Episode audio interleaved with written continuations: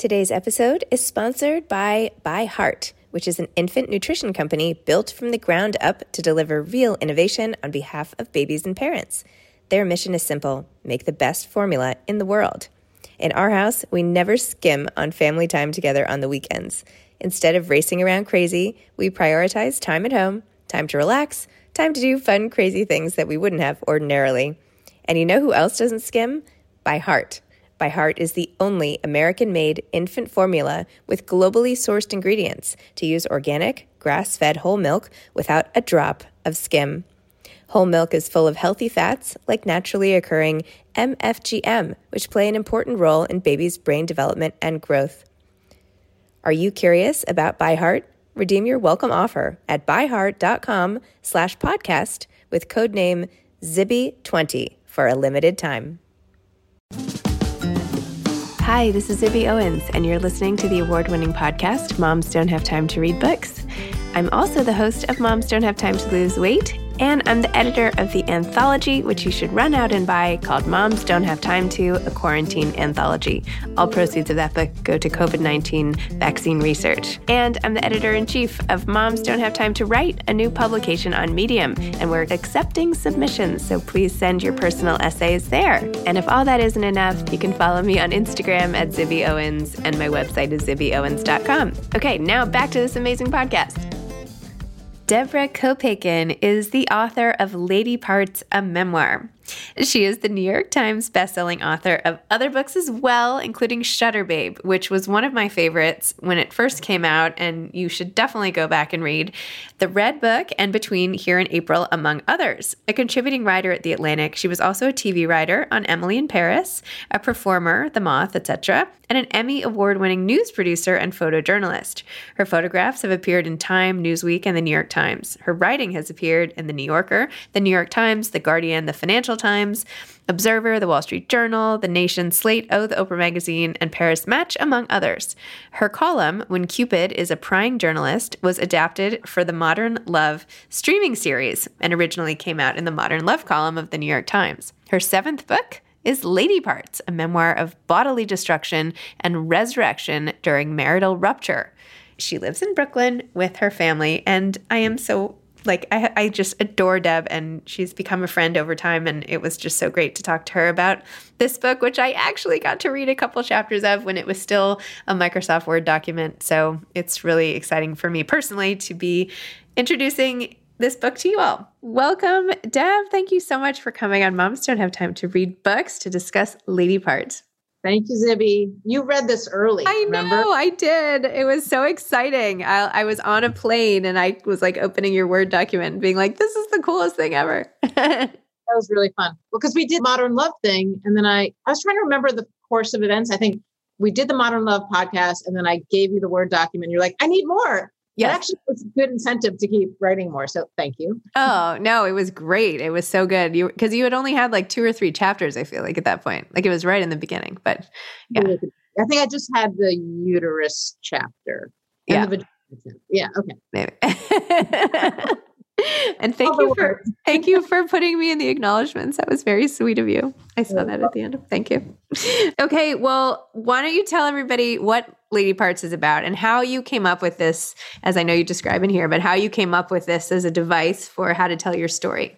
Okay, so this is one of my first interviews, so I'm going to have to like do this on the fly, right? I don't have my elevator pitch down. You don't need a pitch. Just tell it to me like it happened. In two thousand eighteen, so three years ago, I was standing in the shower.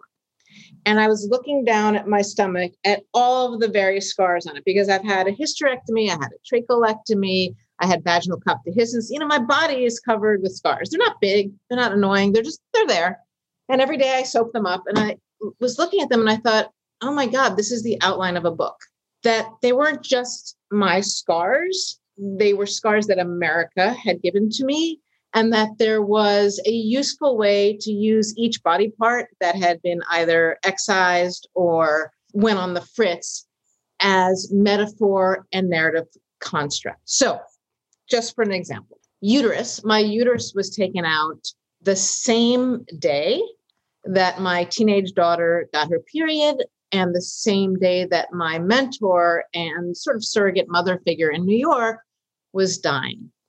And, you know, what is a uterus other than a symbol of fertility, of motherhood? It was one of the things that I was afraid of, getting rid of my uterus. Who was I without a uterus? And so I thought, okay, well, that that's the chapter, right? And then I went further and I thought, okay, my heart went on the fritz just as I was starting to date again. So literally as I was going on my first Tinder dates, I was wearing a Holter monitor, which like there's little like sticky things all over you. And you have a little like buzzy thing here that like bleeps and buzzes when your heart goes too fast. And yeah, so that was interesting. But like literally every body part that was broken or excised had a a perfect narrative structure. It was just one of those kind of like lightning bolt moments in the shower. And I came out and I just sort of really like pounded it out, out the outline. And I called Lisa Lestrini, my agent. I was like, I got a book. I got a book I want to write. It's amazing. Oh my gosh.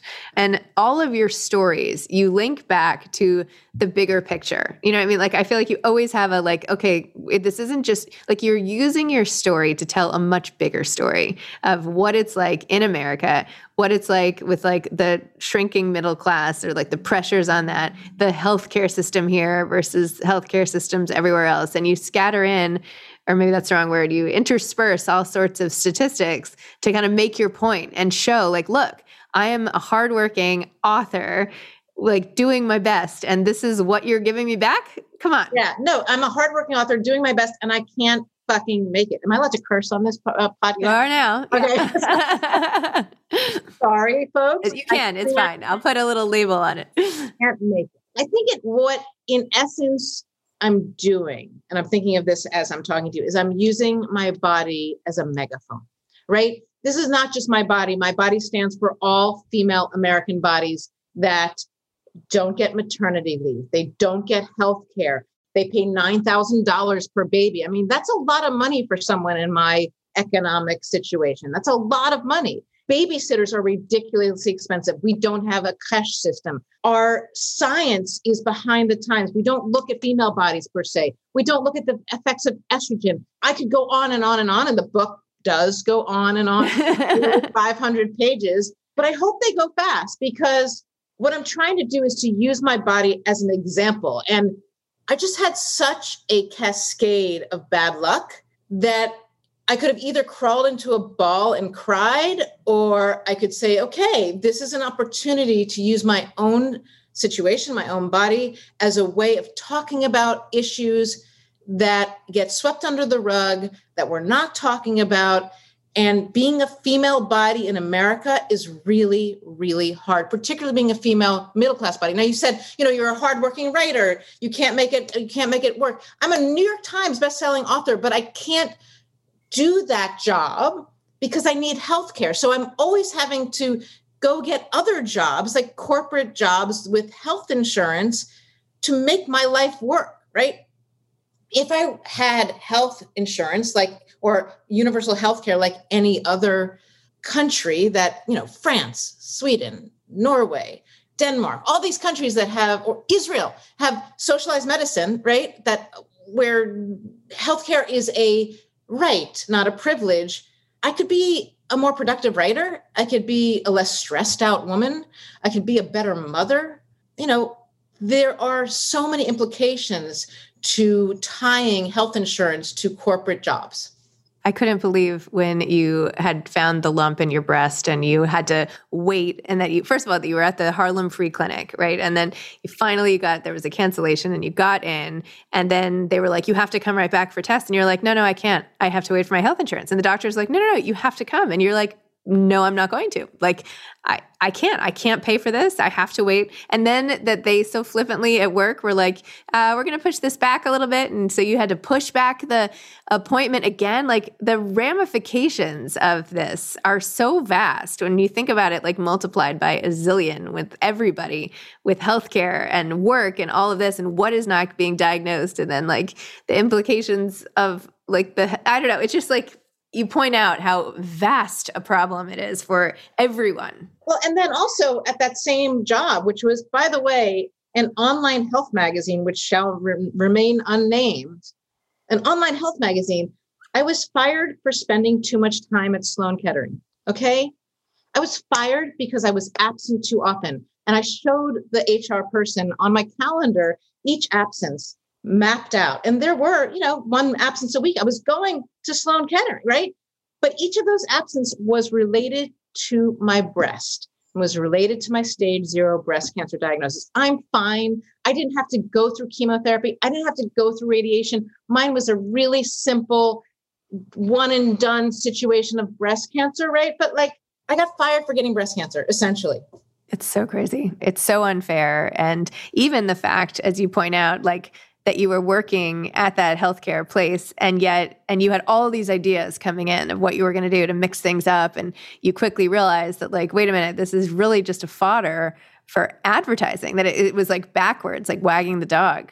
Yeah. Right. Right. So the, it was a healthcare magazine, and I put it in quotes, but it really was about getting healthcare pharmaceutical dollars. I mean, they made a lot of money. They went public, you know, they did well, right? The people that were at the top did well in that. But so I was hired to sort of get this stable of bloggers writing better prose, to edit, because there was often misspellings. And, and, and so I kept saying to my bosses, like, when are we going to pay these people? You told them you were going to pay them. They were promised if they start. And these were sick people. Like, this was somebody with diabetes, with cancer, with breast cancer, with skin cancer. They got all the diseases. But by the way, none of the diseases that didn't have pharmaceutical ads that they could sell. So like type one diabetes, no. Type two, yes, because there's lots of ads you can sell for that. So I didn't have a type one diabetes blogger. I had a type two diabetes blogger. And they told me, each of them, they, they'd been promised payment. And here I was asking sick people who had bills to pay, medical bills to pay, to write for me for free so that we could sell ads to make my bosses rich. I mean, in a nutshell, I hate to say it, that's corporate America. Wow. This book, in addition to taking all of that on, which you did really well, right? I felt like I was watching like a, not a political candidate, but somebody who was just like had all their facts together and was up there like making a case, right? You have that whole thing. But then you take us like deep into your marriage and like how lonely you were being married to someone who you didn't even know was on the spectrum. And then having to bring that into, you know, reshuffling all your thoughts when you learned that, and did it really make things better? And having to go through the extrication of that. I mean, that was a lot. And and you continue to use that as an example of how hard it is for women to get divorced and what happens when you don't have the spouse helping out. And like the, your nine eleven story was insane when you couldn't even pick up both your kids. I mean, oh my gosh. Well, I don't even, it's not even a question. I'm just like, wow. nine eleven question, you know, the, the, I'm not even, the nine eleven scene, you know, my ex-husband was stuck downtown, right? But it was a more of a metaphor for like being the mother alone. Like I had to pick up two kids from two different schools and I only had one bike and one of them was a toddler. So just, you know, I don't have a car, whatever. It was, it was, and even if I had a car, I think that day, I'm not sure you're allowed to use them. I don't remember, but, um, you know, my ex-husband and I are actually good friends now. Like we have gotten, we've reached a place where for my son's birthday this year, we, you know, me and my new partner and him and his new partner, we all met at a sushi place with the big kids and my son, and everybody's fine. It's really kind of pleasant. But back in those moments of my lonely marriage, and before we got the diagnosis of Asperger's, which is now called being on the spectrum, I just couldn't understand why I wasn't getting empathy from the man who claimed to love me. And I do have no doubt that he loved me, and, you know, no doubt, but empathy, love without empathy was really, really difficult for me to deal with, particularly as when we took the empathy scale test, it goes from zero to eighty. And I scored sixty-eight, which is really high up on the empathy scale. And my ex scored an eight. And we were just sort of like at two different ends of the scale, which by the way, is very common as well, right? Usually somebody on the bottom of the scale tries to find someone at the top of the scale to mesh their lives together, to be that person that can navigate social situations for them. And, you know, all my kids say we're all better off with, with us not being married to one another. So yeah, you know, as my body was falling apart, so was my marriage. And so, yeah, that gets thrown in there as well. And you even reached a point where you were looking over your window in your office and debating like jumping and what that would feel like. And I was like, I was like, I cannot believe she got that low. You were just like hitting, like, tell me about that moment. So I had dropped off my son at college, my first child at college on the same day my marriage ended, but I wasn't allowed to tell him that my marriage had ended because my ex didn't want us to talk about it yet. He was trying to figure out how he wanted to do this, which was fine. But like it went, it stretched on and on and on. So I'm trying to like be peppy and drive my son to college. Oh, this is fun. Drive him to college, be up and happy and like driving him there, dropping him off at his dorm. Then I come back and I'd left my little one with friends because I don't can't pay a babysitter overnight. I don't have that kind of money. So I left my little one with friends. I had to go pick him up. I brought him back, made dinner for my kids. Then I got my little one to school the next day on the subway. And then, you know, preschool, no, it wasn't preschool, it was elementary school at that time, came back, walked into my home. And it was the first time in three days since my marriage had ended that I was allowed to cry, right? That I could let myself go. And I didn't even make it up the stairs of my, we lived in Harlem at the time. And so there's sort of a staircase between the bottom apartment and our apartment up top. And I fell on the stairs, unable to move. And just like this gross wailing, like this, like, you know, heaving, wailing and crying. And finally, like, but after, but that's like the stairs started hurting my ribs. And I was just like, I got to get out of the stairs. And I went into my office and I was like, I can't afford my apartment. I've lost my marriage.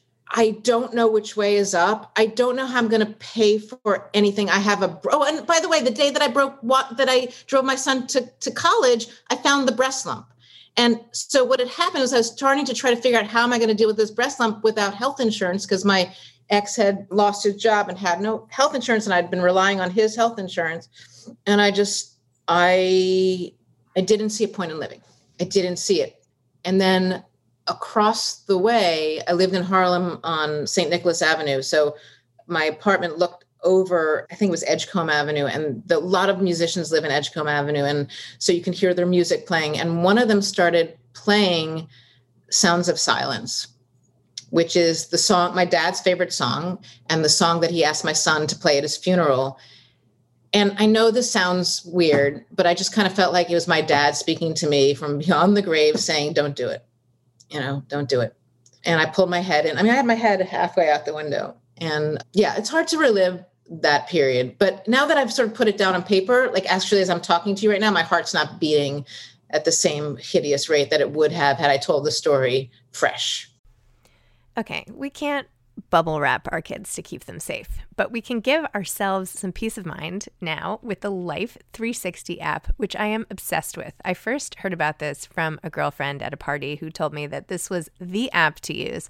So I got it, and now I am obsessed. It's a family connection and safety app that lets you track the people and things that are most important to you. And it's much more than sharing location. It is about safety. It keeps families connected and protected throughout the day. Plus, it helps you find your things. So I have tiles, one of which I put on my phone, which I lose one hundred times a day, and I can find it through the app whenever I lose it.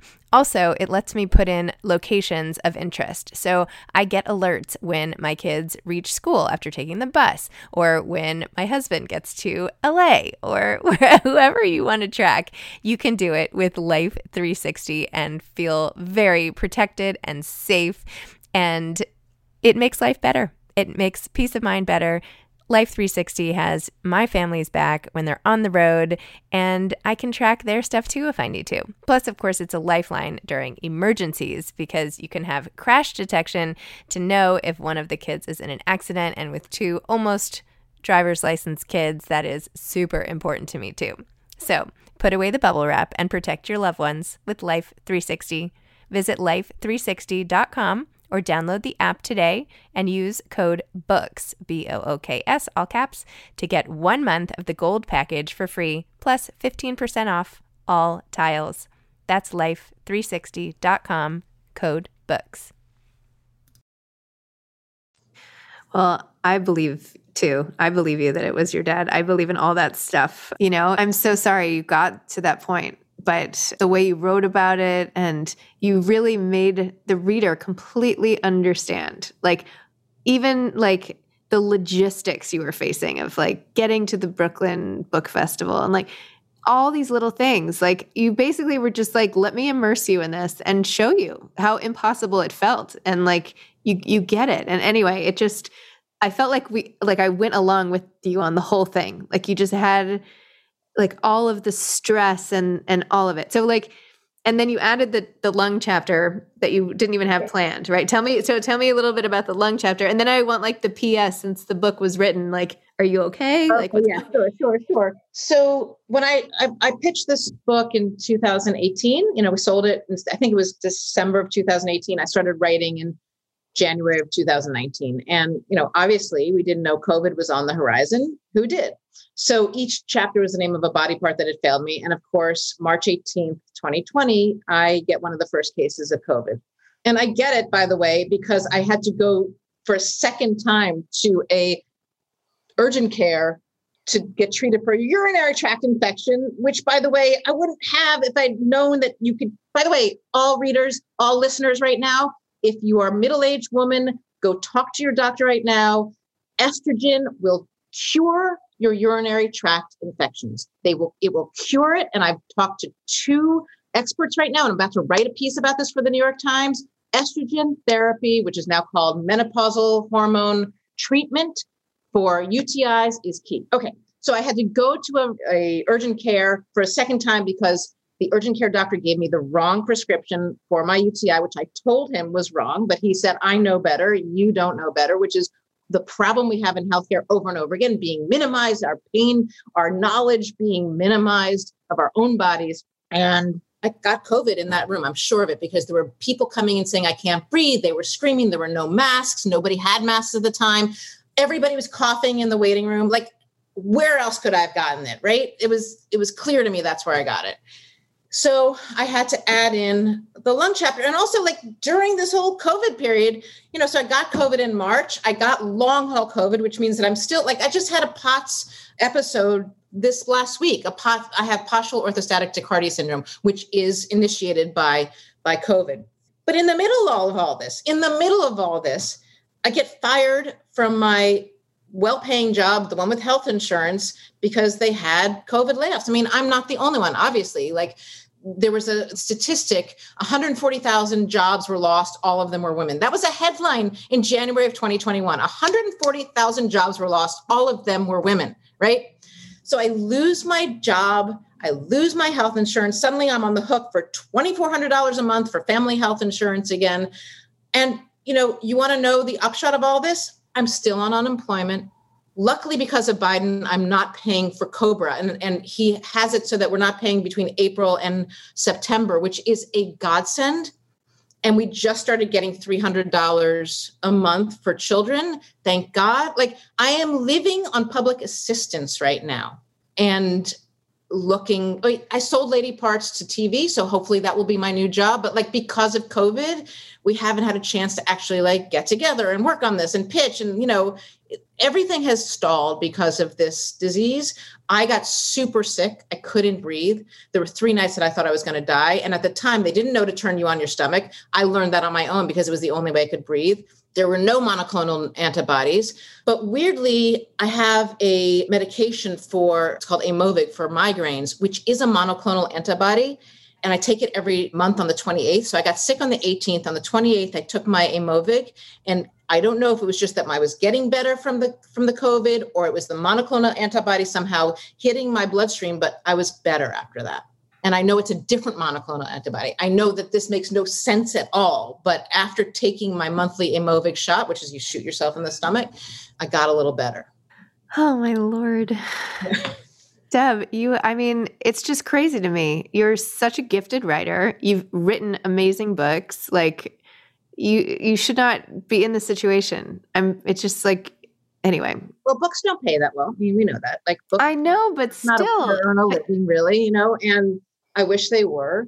But like, also, by the way, in the middle of all this, you know, I end the book at a scene in July of twenty twenty on the roof with my son watching fireworks, trying to convince this young boy who has no hope for America that he should have hope for America, that there's hope, that we're going to be okay. And I have one line that I wrote in there saying, like, I looked down at my roof thinking, you know, this is all impermanent. Well, it was really impermanent because a month later, two months later, my landlord says he wanted his apartment back. So all of a sudden, in the middle of a global pandemic, my new partner, my son and I, and my daughter who was living with us all had to move. My daughter moved to her own place in Williamsburg. We had to move out here to Red Hook. We're like thirty-five minutes from the closest subway. It's the only apartment I could find in the middle of a pandemic. It's fine. I love it. I love my new neighborhood, but like we had to move in a global pandemic and had to, by the way, look for an apartment in a pandemic. And if any of your readers have, or listeners have done that, you're wearing a mask. You can only come one at a time. Like it was not easy to find an apartment during a time when nobody's really moving around, right? Oh my gosh. So when did you find time? Like, when did you write this? I think you ref- said that it, you write it at five in the morning before you go to work. So I had at one point two full-time jobs and a third. So in January of two thousand nineteen, when I started writing this, I was head writer at a company called Neurotrack. That was my main job. I was a staff writer on Emily in Paris, the T V show. And I was in L A. Luckily, my partner really watched my son with my ex-husband, or else I would not have been able to go. And I was, I also am a contributing writer for The Atlantic. So I had these three main jobs plus the book. And so I really mapped out a very specific schedule, which was normally I get up at five. In L A, I got up at four. So I get up at four, have my coffee, start writing by five. I would write from five to eight. Then I would take a shower and then I would walk to work so that I get some exercise. And that was the only way I could fit in exercise. I was the only crazy person in L A walking to work. But it was a half hour walk. So, you know, I figured like, whatever, walking along Sunset Boulevard, you know? Yeah. So I walked to work. We spent from ten a.m. until around four p.m. in the, in the office, you know, pounding out the show. Then I would walk back on Sunset Boulevard, back to my place in the Hollywood Hills, which is a tiny little studio, by the way, tiny, teeny, tiny. That's all I could afford with my air, you know, an Airbnb. And then around five o'clock, I would sit down and start doing my other job, which is the head writer at Neurotrack. So I would, and I would also sometimes take Zoom, like not Zoom breaks, but like, you know, little breaks during, we had a, a not a Zoom thing, but like a, what is it called when you have oh, FaceTime, FaceTime calls with my, with my team there. So from five until around ten, you know, I would do my Neurotrack work. I would order in dinner and then I'd go to sleep and start all over again. So, you know, that too is stressful and that's not good for the heart. And I think we need to start talking more and more about the role of stress in all of our lives and how stress plays out on the body. Wow. What a story. Unbelievable. So what advice would you have for aspiring authors, both in terms of like how to survive life and in terms of the writing itself? Move to France. I'm sorry. No, seriously, like during this whole period, I was like, why am I living in the United States where I don't have health insurance? Like, that's the main thing. Like, how are you going to survive without health insurance? Because writing books, you don't get paid health insurance. I would say to an aspiring author that if you think you don't have time to write, you're wrong. There is always time to write. And even if like, I wrote my Modern Love that became an episode of the Modern Love T V series on the A train to work. I used, I was living in Inwood, which is the northern tip of Manhattan, two hundred seventh street, last stop on the A train. So I always got a seat on the subway, which was key for me for my writing session. It was like my writing retreat on the subway. So I'd get my seat, I'd open my laptop, I would write. And then I literally wrote the first draft of that Modern Love from the moment I sat down to the moment I got to my office in Soho. There's always time and space to write. If you're a mom in a car, right? And you're waiting for your kid to get out of um, baseball, soccer, whatever, like get out your laptop. If you're working full time and have no childcare and all that, well, there are a few moments before you fall asleep where you can get in a few hours of work, especially if you have young kids. They have to be in bed by seven or eight, you know, use that time afterwards.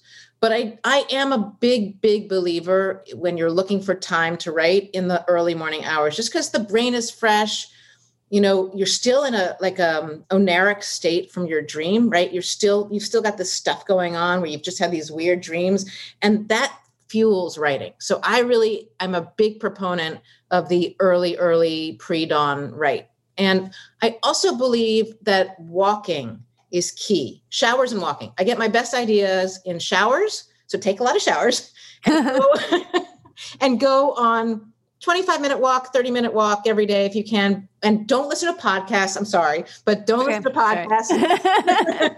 Don't listen to music. Like clear your head and let your brain do the work of connection. And it will, like your brain will work. If you just give it time, your brain will come up with ideas. I love that. Also, like Anne Lamott says, shitty first drafts, always. Just write your shitty first draft. When you sit down to write the next day, you're allowed to tinker with the previous paragraph, but do not tinker with anything else. Just keep moving forward. And then you have all your pages. I know you're going through this right now, so I'm speaking to you as well. But like, get your shitty first draft out. And then, as we all say, writing is rewriting. Thank you. Thanks for my first lines tips. Wow, Deb, this is, I mean, I feel like this book is like an accomplishment. There's a lot of heart and soul and fact and fury all mixed in. And it was just really powerful. Thank you. I really appreciate it. How are you doing? Are you doing okay? How's your writing going? It's good. I did my shitty first draft. Thank you very much. And I'm on my second draft, and now my editor has it. So. Wait, wait, wait, wait. You've already finished your shitty first draft. When yeah. did you start? You started like a month ago. I know, no, wait, now let's get down to the nitty gritty. How did you get that done? I started, I didn't start a month ago. I started in like March, and there was a chunk of it that I've, I lifted, like I had already. So that was probably like thirty pages. I don't know. I just did it really fast. Mazel tov. I'm Thank really you. proud of you. That's, Thank that's you. a huge accomplishment. You've gotten the first draft done. Well, the whole thing's due finished in September, so I like didn't really have a choice. So, yeah, I'm getting um, my edits back in two weeks, and then I have that time, and then you know, I mean, yeah. If you want to send it to another person, I'm offering here in front of your entire audience to do an edit if you'd like. I would like. I think you're so nice. Me too. I mean, when I finish an edit of a book, I send it to Tad Friend, always, who's a writer on The New Yorker, who's been my friend since college, and he's always my first reader. But it's good to have a few other readers with their hands in the book, because if three people notice something, then you know that there's a problem. If one person noticed something, but the other two don't, you know, you triangulate, right? So don't be afraid. I can do it. I know other people can do it. You've got a million writers on your podcast, like that you've already spoken to, who would probably be like, sure, Zibby, send it to me. Don't be afraid to ask the writing community for help. Oh my goodness. Thank you so much. I might, I might, I don't know. Then, but then if like you think it's really bad, I have to start over and I don't want to deal with that. I'm sure it's bad because you're brilliant. Thank you. And, you know, I had a friend try to submit a Modern Love. It didn't work. Lisa, Lisa, my agent, asked me to work on her Modern Love. I worked on it. I like showed her what was missing, you know, that there was key elements of transition that were missing, that there was, a, the ending wasn't satisfying. And she submitted it and it got accepted. So don't be afraid. I'm okay. offering this to you gratis. You. Like, oh help me. I would never I'll accept that gratis, but thank you. Okay. Thank you, Deb. Okay. All right. Well, thank you. Thanks for coming on Moms Don't Have Time to Read Books. I'll be in touch on email. I have an idea for you. So we'll stay in close touch. Thank you. Bye, Bye Zibby. Thank you. Bye. Thanks for listening to this episode of Moms Don't Have Time to Read Books. Don't forget to follow me on Instagram at Zibby Owens and at Moms Don't Have Time to Read Books. Also sign up for my newsletter at zibby owens dot com and sign up for my virtual book club and meet lots of authors on Zoom every other week. Thanks so much to Steve and Ryan at Texture Sound for the sound editing. And thank you to Morning Moon Productions for providing this fantastic intro and outro music.